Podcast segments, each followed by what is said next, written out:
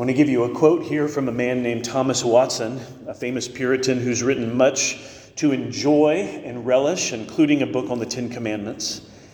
And in these uh, comments about the Ten Commandments, Watson says that God commands nothing but what is beneficial. God commands nothing but what is beneficial. And I take that to be a banner statement that you can apply over all the wisdom of God revealed in His many instructions. That whatever God has directed, any particular prohibition, any particular exhortation, we can say that because it comes from God, it is beneficial for us to hear and to heed. That God would, in other words, not direct us into folly, and He would not mislead or deceive us, but rather all of His commands are for our benefit. And here's Moses, having received many instructions from the Lord that we see in Exodus and Leviticus and Numbers. And he's 120 years old now on the east side of the Jordan River in the plains of Moab. And they are poised as an Israelite nation to inherit the land across the Jordan, but Moses will not accompany them. Deuteronomy is the testimony from Moses before he will die. He's going to exhort this new generation of Israelites that arose during the wilderness wandering, and they are being prepared to enter the promised land and to keep the law of God in that land. But many of them were not even born when Israel as a nation left Egypt. Many of them were not even born when a nation stood at the bottom of a thunderous mountain experience and laws were proclaimed. Part of the purpose of Deuteronomy is to exhort the people to remember and for many of them to um, rejoice in their corporate identity, to, to say, That's my covenant, these are my people, this is my God, even if they did not walk through walls of standing water themselves. Their ancestors are their covenant bearers. And as a descendant of the nation of Israel, any of these among the new generation, hearing the words of Moses, must own, if you will, the responsibility and identity to be the people redeemed from Egypt, heading into a land of inheritance. Most of Deuteronomy is sermons from Moses. Every once in a while, there's some brief narration or some comments about this or that, especially at the end in chapter 34. But almost all of Deuteronomy consists of sermons from Moses. We're at 120 years old. He's exhorting them and instructing them about all kinds of things. Key to understanding the flow of the book is to see the placement of these commandments here in Deuteronomy 5 and all the many instructions that follow.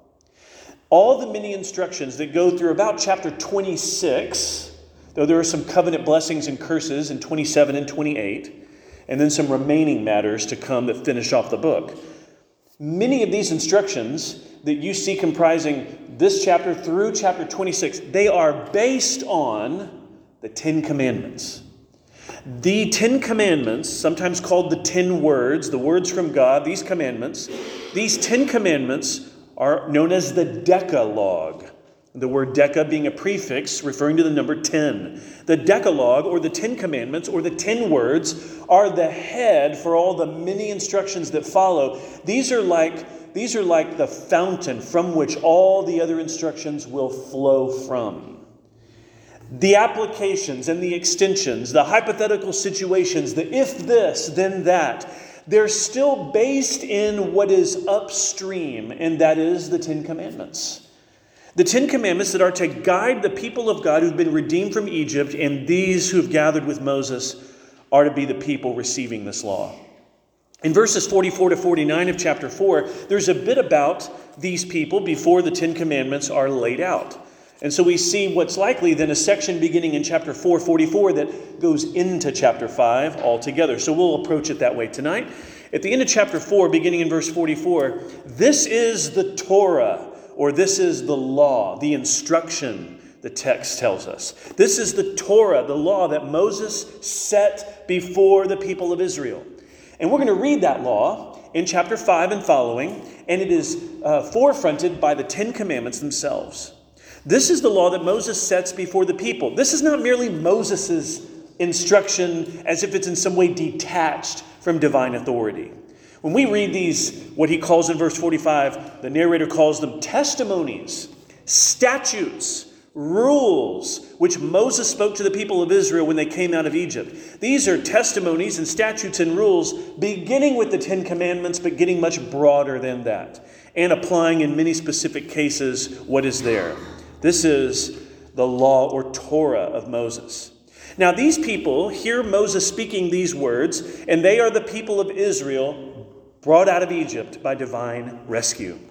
These people now, it says in verse 46, are beyond the Jordan, the Jordan River that is, in the valley opposite Beth Peor, a place that in Numbers was a place of rebellion. And so, even being somewhat near or in association with Beth Peor, we, were, we are reminded of the moral rebellion in Numbers 25 that uh, King Balak of Moab had tried to facilitate through Balaam and all of the immorality and idolatry of the Israelites. And then you see a, a, the zeal of a man named Phineas holding his spear and seeking to uh, exact vengeance in a righteous way for the name of Yahweh. Beth Peor, here they are not far from this place.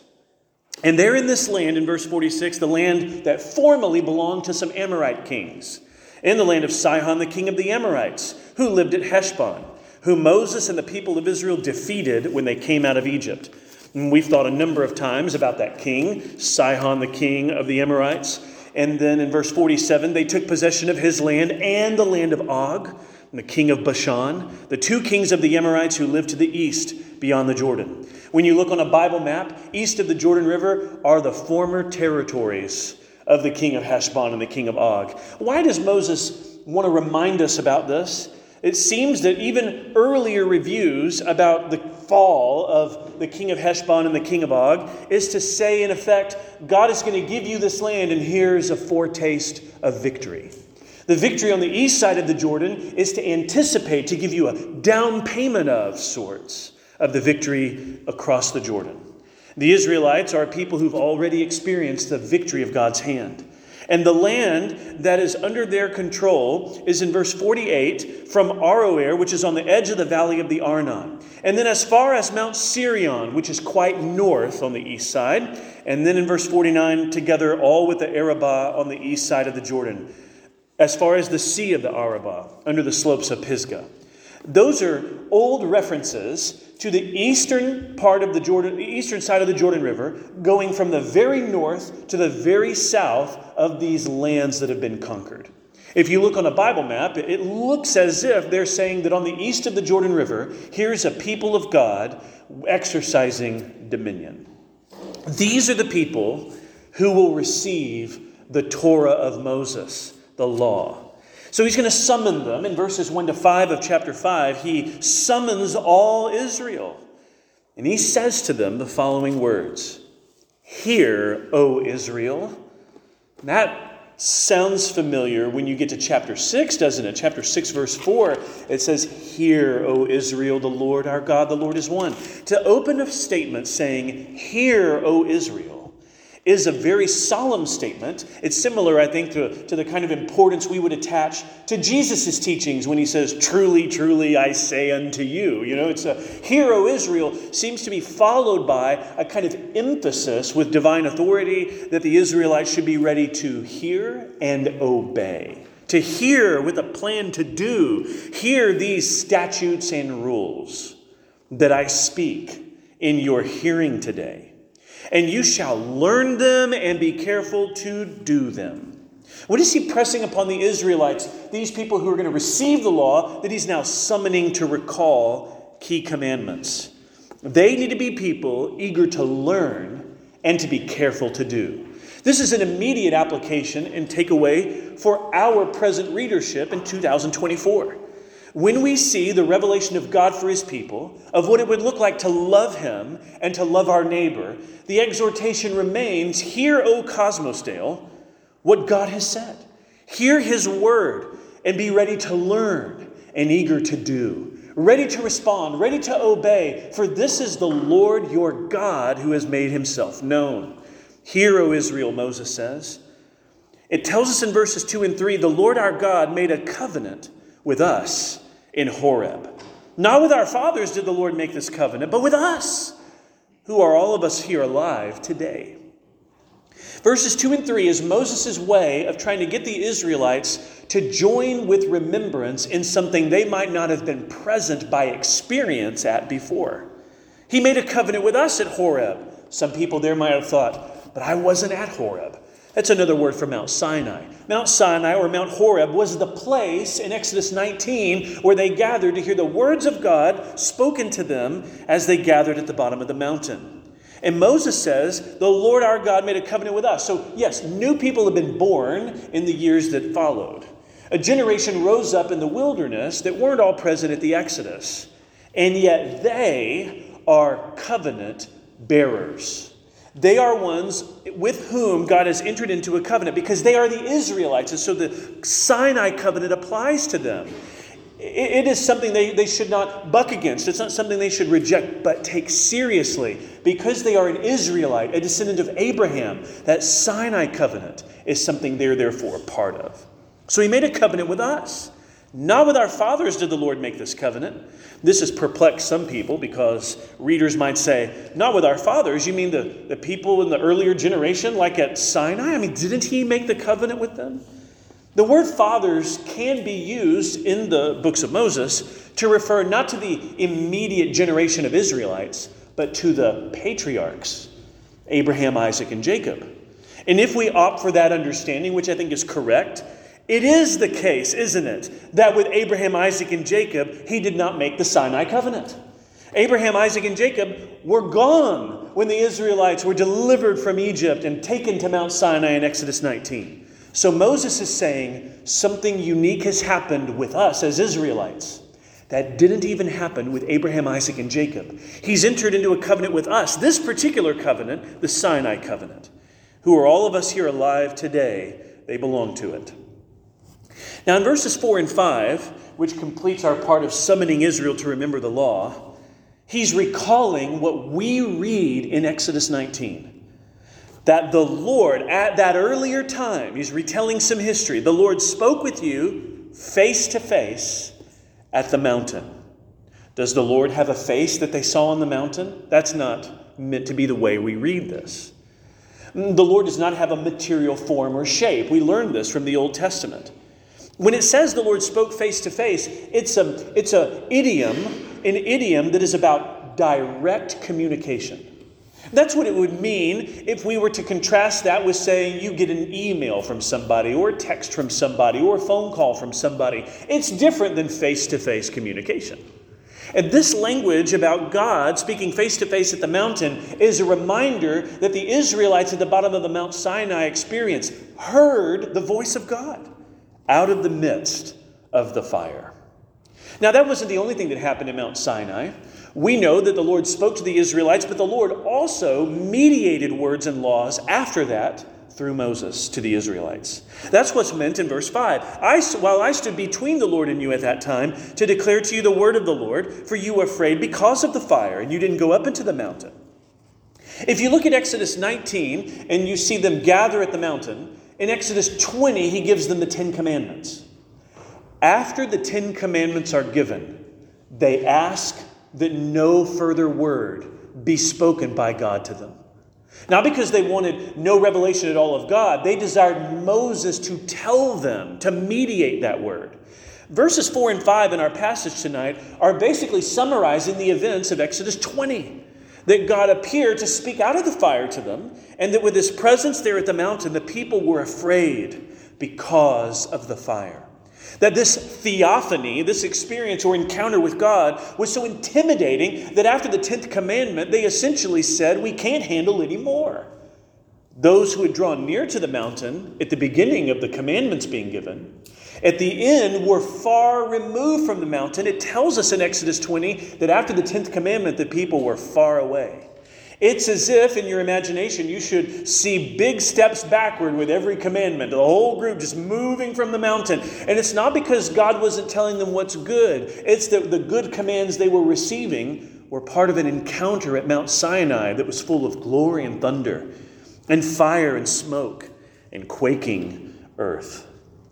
So he stands between the Lord and you and declares the word of the Lord. And we see in Exodus 21, Exodus 22, Exodus 23, mediated words between Moses and the Lord for Israel. Now, what we've noticed then is in this summoning to remember the law, there is a reminder of these commandments that have been given then, followed by applications and extensions of those commandments. If you look at the layout of Exodus, which has been several years since we were in the book of Exodus together, but if you, if you go back mentally and even flipping pages, you will notice that in Exodus 20, the commandments are followed by all sorts of laws in several chapters. Not a lot of chapters, Exodus 21, 22, and 23. Three chapters, and they are all applications of the Ten Commandments. Now we're in Deuteronomy. Here's what we're going to notice in Deuteronomy Deuteronomy 5 gives you the Ten Commandments, followed by a series of chapters applying those Ten Commandments. It's a similar template, then, isn't it? That's mirroring what we see in Exodus. In Exodus, Ten Commandments followed by applications and reflections on those laws in their community. Deuteronomy gives you more than just a few chapters, though. You get Deuteronomy 6, 7, 8, 9, 10, all the way through approximately chapter 26, which means Deuteronomy is a much more thorough application of the laws that you got in very important but distilled form in Exodus 20 through 23. Now, how important, really, are the Ten Commandments? I mean, there's a lot of laws. In fact, if you were to try to count up laws, you're dealing with over 600 laws in the Old Testament, plenty of instructions. Why would we give such prominence to the Ten Commandments? And some believers have truly asked this question with skepticism. And they have thought maybe the Ten Commandments are just getting kind of a, an over embellished place in the minds and speech of believers.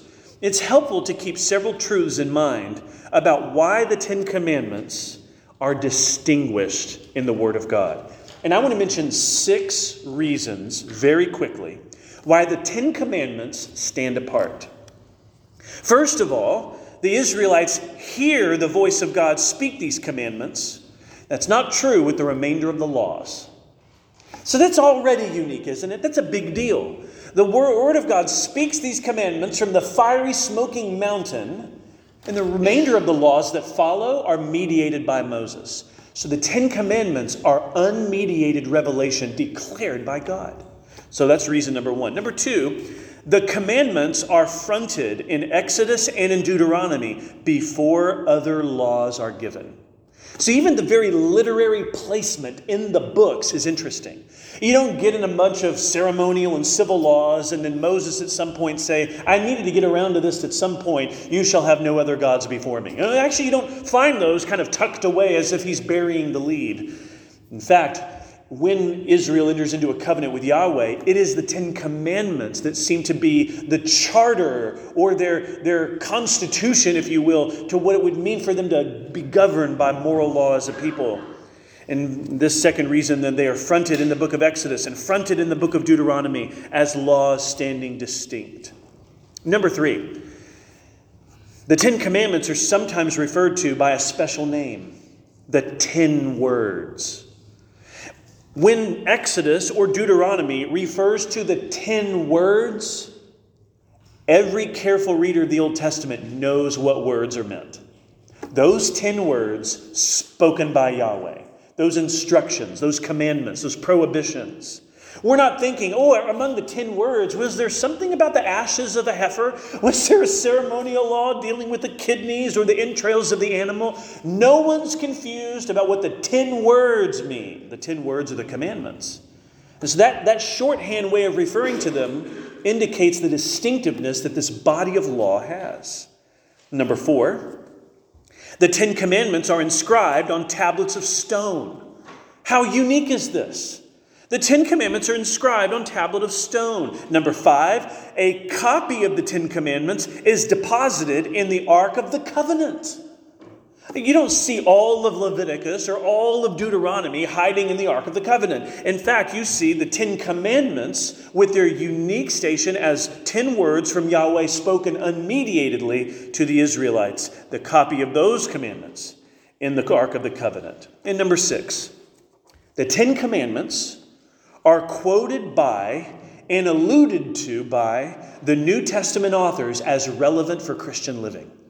But the New Testament authors aren't imposing the civil and ceremonial laws upon the uh, New Covenant saints. Over and over again, however, you know what the letters of Paul, for instance, are doing? Is drawing attention to the moral laws of God. You see this in the book of Romans and in Galatians. You see this in the writing of James and his letter that bears his name. That James and Paul are examples of those who say the Ten Commandments have something to say to New Covenant saints because they reflect truths that are not limited to a Sinai covenant. Things that were true before that things that were true after that. Let's look at these first four commandments and how they're introduced. Tonight, I'm looking at the first four commandments because these commandments are the vertical ones. These address man's relationship with God. And then, in two weeks, when we return to Sunday night services, we'll look at the latter commandments that refer to the horizontal relationship of people with one another. So these Ten Commandments are preceded by remembering in verse 6 who God is, the one who gives them such commands. I am the Lord your God who brought you out of the land of Egypt, out of the house of slavery. You say, okay, that's, the, that's like a preface here to the Ten Commandments, God reminding them who He is. Exodus does the same thing. If you go to the commandments in Exodus, Exodus 20, verse 2 starts out like this I am the Lord your God who brought you out of the land of Egypt, out of the house of slavery. Whenever you get the Ten Commandments, they are preceded by God saying, Here's who I am to you I'm your Redeemer. I am your Redeemer, the one who brought you out of the land of Egypt, out of the house of slavery. I'm your liberator. I'm your Redeemer. I'm your Savior. I'm the Lord your God. Now, in the Old Testament, ancient Near Eastern history, something worth noting is that when covenants or documents and treaties were formed among neighboring nations and groups, it was often agreements or covenants formed by a power that had conquered an inferior territory. So you have this expectation of the superior power imposing their will and essentially saying, We could crush you like the bugs you are, but instead, we, we can enter into a treaty, a covenant, and I'm going to give you these conditions, and you're going to operate along these guidelines, and then we will live peaceably, harmoniously together. Standing distinct here is God's covenant with Israel. God's covenant with Israel is not a result of him conquering them. God's covenant with Israel is a result of Him redeeming them. He is their rescuer. He is the one who has mercifully delivered them by His mighty hand and outstretched arm out of the house of slavery. This redemptive template here, followed by law, is a helpful order and pattern for the new covenant life of the saints because we recognize that God brings imperatives and exhortations to the people of God. You read through the New Testament letters, they're full of imperatives. The kind of lives we ought to live, sin to turn from, exhortations to obey, uh, to obey. But exhortations and commands are rooted in an identity of who we are. In other words, the ought of the Christian life, the moral imperatives we should take seriously, they are grounded in an is and an are. Like, who are we? The people of God. The church is a redeemed people. And out of the church's identity, there is overflowing a life walking of a life that walks in obedience to the Lord. The Israelites are redeemed. They are a people of an identity now that belong to God. A people now belonging to God are given instructions for how to live before Him and how to live among one another in community. Redemption followed by commandments. I am the Lord your God, and here in the first four commandments we read these familiar words. Commandment number one You shall have no other gods before me. A very strange exhortation in an ancient Near Eastern world filled with other gods before other gods all the time.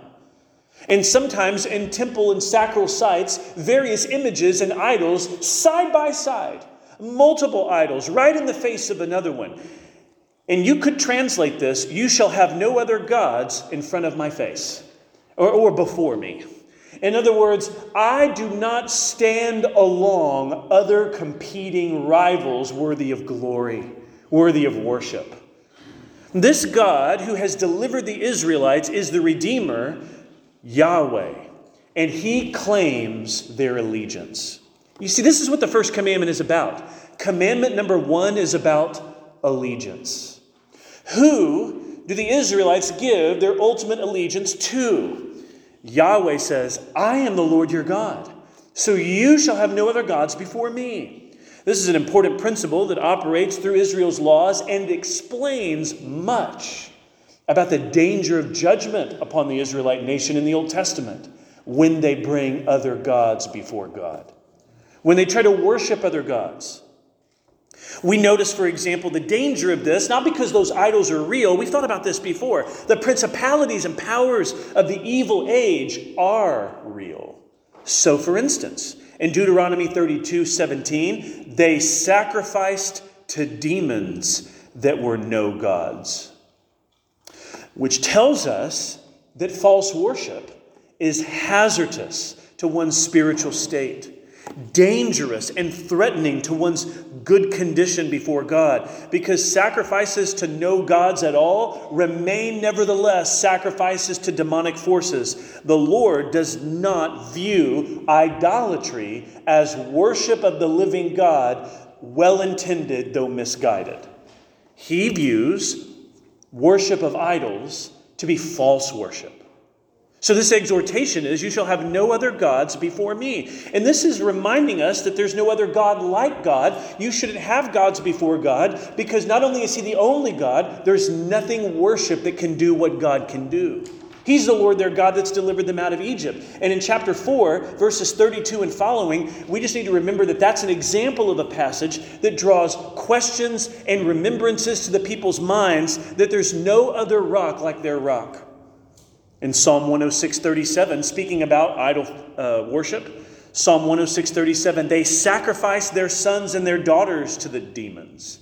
It reminds us that in Canaanite worship, some of the offerings that were given were not just other things or animals or grains, but even individuals. And that these offerings were made to demons. Not because that's what the intent was in the worshiper's mind, no doubt, but objectively, that's what false worship is. False worship is demonic. You get this in the Old Testament, and of course, the New Testament confirms this. Commandment number one is God's claim of allegiance. Commandment number two you shall not make for yourself a carved image or any likeness of anything that's in heaven above or on the earth beneath or that's in the water under the earth. Now, not crafting an image is given some uh, specifics in verses 9 and 10. This is, a, a, this is in the form of an imperative in verse 9 you shall not bow down, but it's not a separate commandment.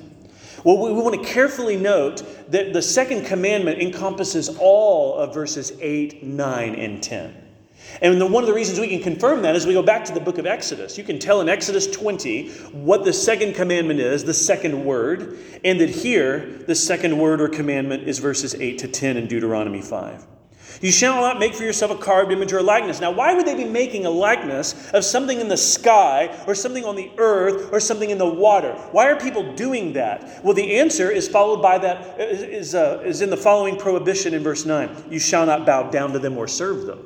You know, what were people doing when they were taking things in creation and forming objects? They were seeking images to worship. That's the issue. So, if no other gods are to be before God, first commandment, then second commandment follows logically upon the first. You shall not bow down to images, because this is not a God who is like the things of nature with some material form to imitate. You shall not bow down to them or serve them. Why? For I, the Lord your God, am a jealous God visiting the iniquity of the fathers on the children to the third and fourth generation of those who hate me, but showing steadfast love to thousands of those who love me and keep my commandments. We think about in verses 9 and 10 here the strong statement, For I, the Lord your God, am a jealous God. There have been several opportunities for us over our, our years in the uh, Pentateuch to remember that the jealousy of God is not a negative trait. We can recognize among human beings that jealousy can be a mark of something that we wouldn't find encouraging or flattering, but jealousy can have a righteous sense to it. And of course, when describing the Lord, only righteousness would be implied by any words, even words like jealousy. If you are in a covenant with your spouse and there is an issue of infidelity, you can think about the rightful jealousy the other spouse would feel because of the exclusive love and allegiance that belongs within that covenant. With that human analogy, just to make the larger point about God, he's in covenant with the Israelites because of the Sinai experience. And that means he would be rightly provoked should they abandon their faithfulness to Yahweh and go after other gods. There's a rightfulness to the jealousy of God. We would not want it otherwise. We would not want God to see people going after idols and demonic worship and all the things that have been crafted, and for God to say, Yeah, it doesn't really bother me. That would seem strange. You, you would think, Well, what is it about the righteousness and glory of God that it would not alarm him or, or provoke his judgment and wrath for false worship and demonic activity to be so paramount?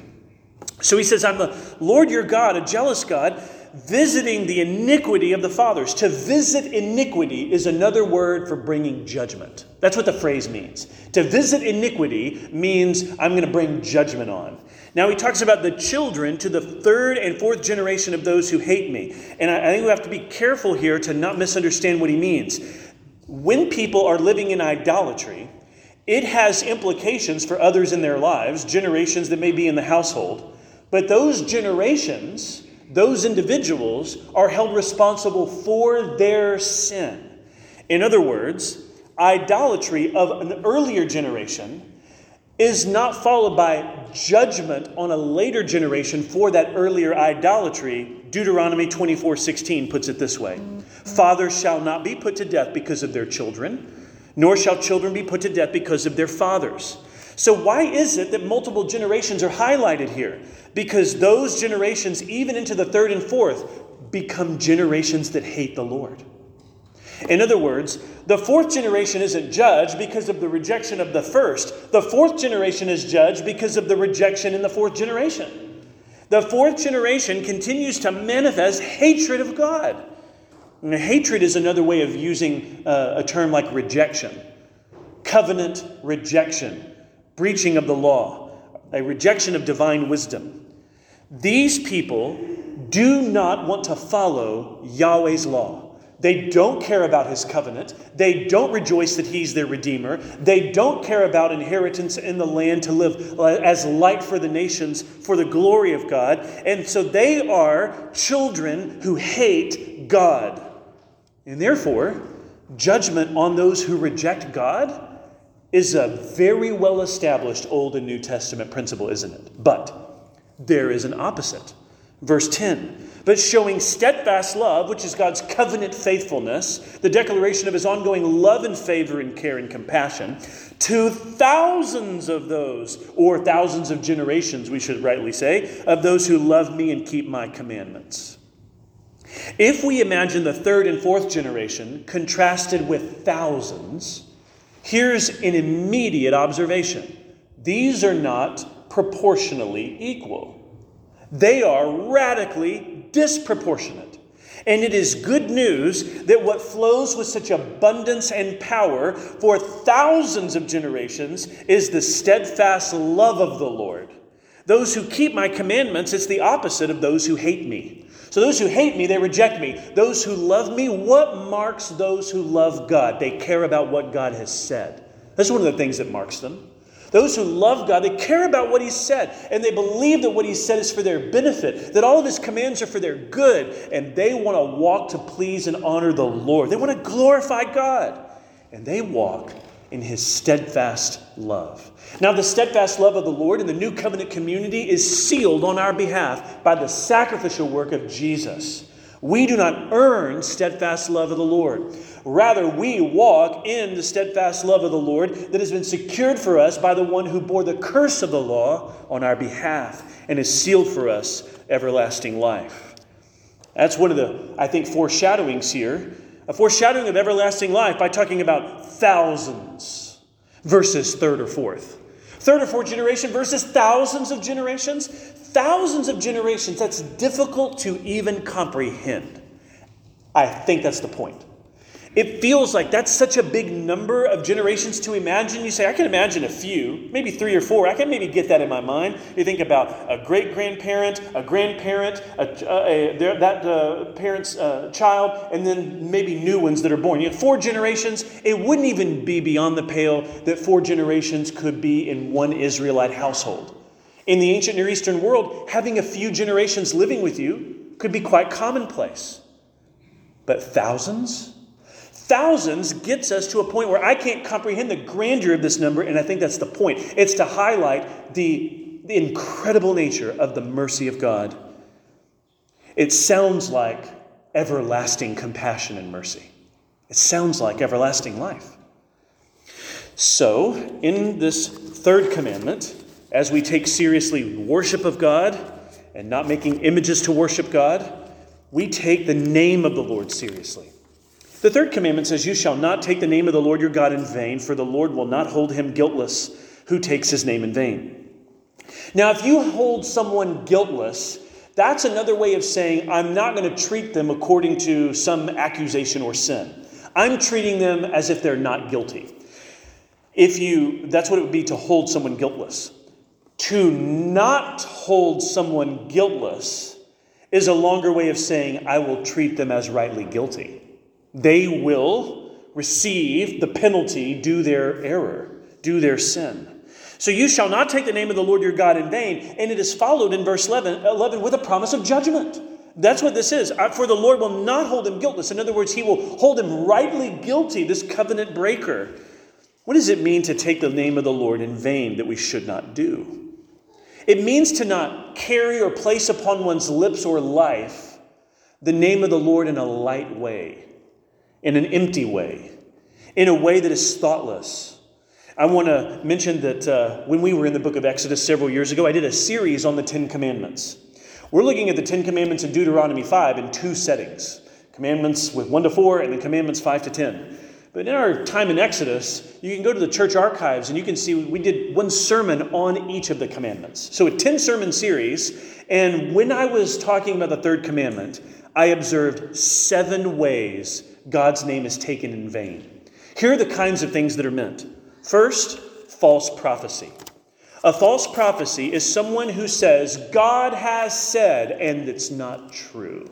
False prophecy is to take the name of the Lord on their lips, but to empty it of its authority because here they are claiming something to be from God that isn't. Number two, false oaths. Similar to the exhortation in the ninth commandment to not bear false witness. Well, to bear false witness is to take the name of the Lord upon one's lips, but not to be truthful. To swear a false oath then dishonors the Lord. Jesus rebuked false oaths in the Sermon on the Mount in Matthew 5. This is an Old and New Testament principle that your words be trustworthy, and swearing a false oath is to violate the third commandment. Number three, employing the name of the Lord for acts of false power. This would include using the name of God in some magical way to perform acts of sorcery or dark arts. We know that the names of deities in the ancient Near East were used with all sorts of rituals and ceremonies, trying to invoke them for different things and to manipulate them in different ways. One of the ways you take the name of the Lord your God in vain is to try to imitate the idolatrous actions that use the names of their gods as if they're gods that can be controlled. The name of the Lord ought not to be taken in such a way. Number four, false worship. What if someone is worshiping an idol, claiming they're worshiping the living God? This is to take the name of the Lord in vain. It is to ascribe worship to something that isn't God. We must worship God in the way He's revealed Himself to be worshiped. Number five, false prayer. And by this I mean when people say and use the name of God in an exasperated sense, when they're not praying to God, talking to God, it's a false use of the name of God that sounds like prayer they're using expressions and, and frustration in, uh, their, uh, these expressions that end up trivializing the name of God, not esteeming and exalting the name of God. False gospels, number six. False gospels, preaching a word to say that this is what sinners need to know, or this is God's plan, or whatever that is, a corruption of the truth. False gospels take the name of the Lord in vain. And then lastly, false living. We take the name of the Lord upon our lives, not just with our words, but in the way that we live. To call ourselves Christians and to live in ungodly ways is to violate the third commandment. It is to take the name of the Lord, but empty it of its meaning before others as they look at our lives and see someone living in contrary ways to the gospel. This is why 1 Peter 3:16 says if anyone suffers as a Christian, let him not be ashamed, let him glorify God in that name we bear the name of Christ. Jesus says in Matthew 28 to go and make disciples of the nations, baptizing them in the name of the Father, Son, and Holy Spirit, teaching them to observe all I have commanded you. Part of taking on the name of the Lord, to be baptized in the Father, Son, and Holy Spirit's name, to bear the name of God upon our words and lives, is the kind of weight and is the kind of seriousness that we should say, if I'm living in ways that are contrary to the name of God I claim to worship, then I'm violating the third commandment. So, those are seven brief ways in which violation of the third commandment can happen. We come then to the fourth and the final commandment tonight. We're told in verses 12 through 15 the same thing that the fourth commandment in Exodus 20 gives us. Here we're told, observe the Sabbath day to keep it holy as the Lord your God commanded you. So we're, ta- we're thinking about that seventh day of the week. The Israelites were to have that seventh day set apart for them, and to keep it holy is done by observing. Observe it for this purpose. So the goal is to set apart the day as holy. So they're to observe this seventh day as the Lord your God commanded you. Now, what does that involve? Some explanation in verses 13 through 15. Unpack it a bit. In verse 13, six days shall you labor and do all your work. Okay, well, that reminds them of Exodus 20. They've heard that kind of thing before. They've worked six days and, to, and then to keep the seventh as a day of rest from their labor. You shall labor six days and do your work, but then in verse 14, the seventh day is a Sabbath. The word Sabbath comes from a word meaning to cease, to stop. So to labor for six days, followed by a Sabbath, would mean that labor is disrupted. It is not a continuing of that same kind of labor on the Sabbath day, it's a ceasing of it.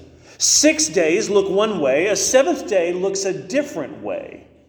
We're told in verse 14, On it you shall not do any work. You or your son or your daughter, or your male servant or your female servant, or your ox or your donkey, or any of your livestock, or the sojourner who's within your gates, that your male servant and your female servant may rest as well as you. Now, according to the Old Testament book of Exodus, rich roots the fourth commandment in Genesis. The creation of the world with the six days and the seventh day is God's declaration of creation and forming and filling in the first six, and then a resting on the seventh day. To rest on the seventh day, it's as if we are entering into what God has designed creation's goal to be Sabbath rest to enter into this with God and to glimpse, by keeping the Sabbath day, something that we were made for, but that the fall has brought corruption to. But that in some way, and in some merciful sense, even now, to keep the Sabbath holy is to enter into this rest and remembrance with God that is a gift of God. And it is not something that just one Israelite in the household is to enjoy. Notice how comprehensive verse 14 is. It includes not just a particular Israelite leader in the home, but all those in the home. And in fact, even if they're part of the immediate family or not. Maybe there's somebody who's working off debt.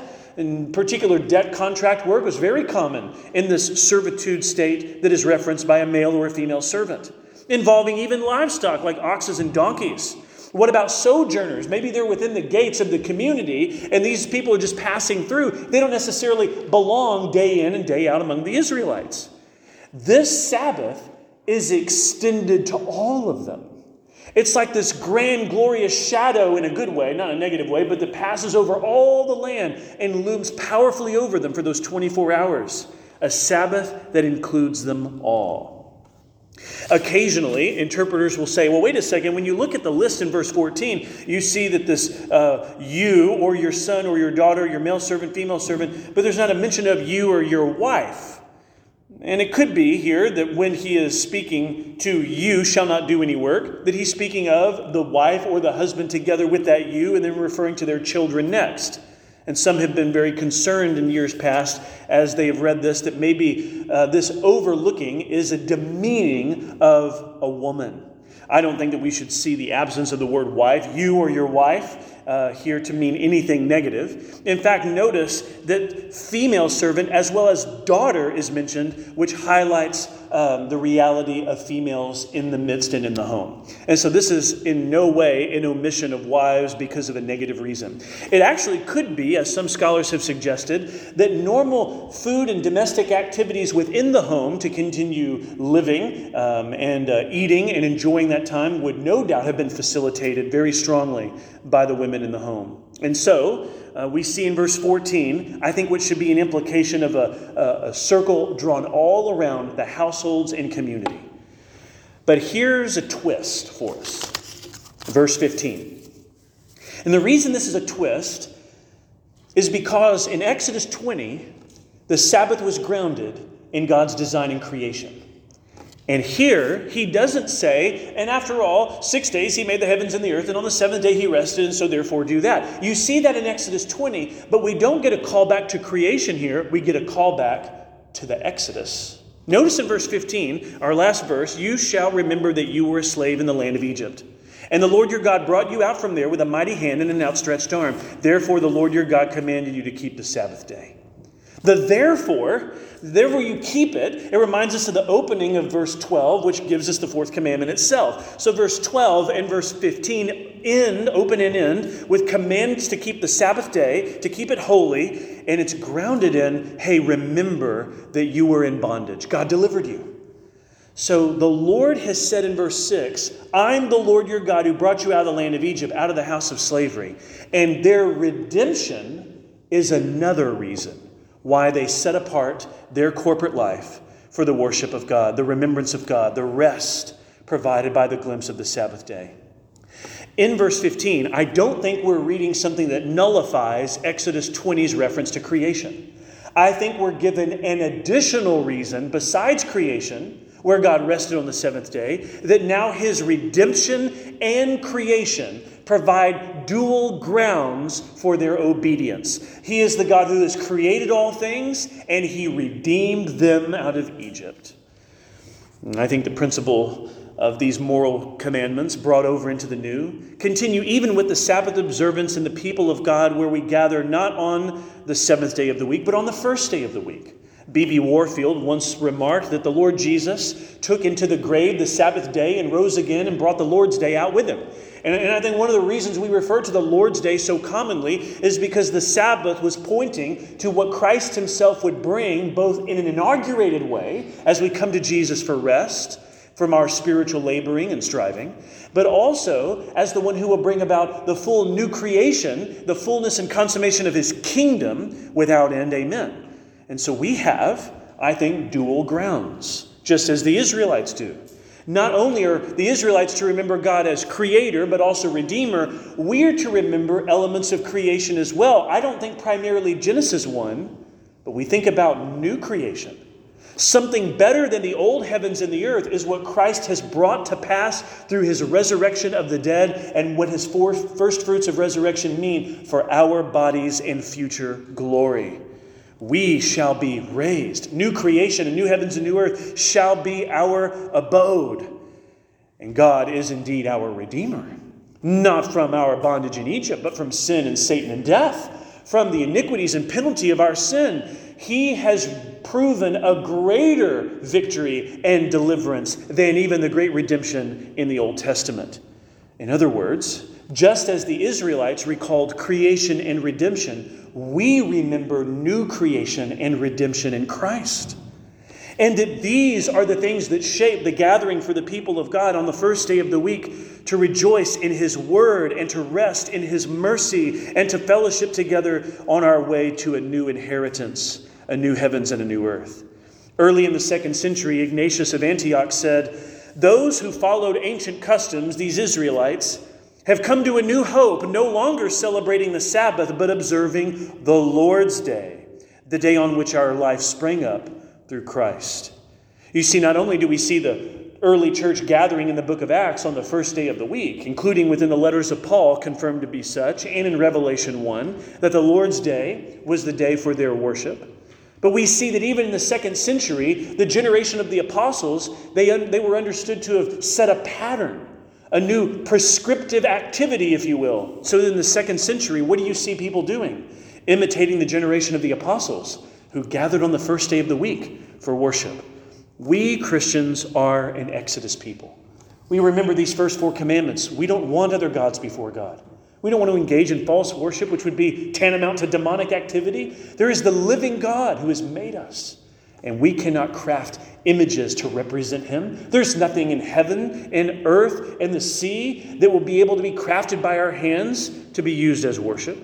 We should not take the name of the Lord in vain on our lips or on our lives, and we should gather in the positive declaration of this fourth commandment to remember what God has done, remembering our redemption. We are an Exodus people and a new creation people.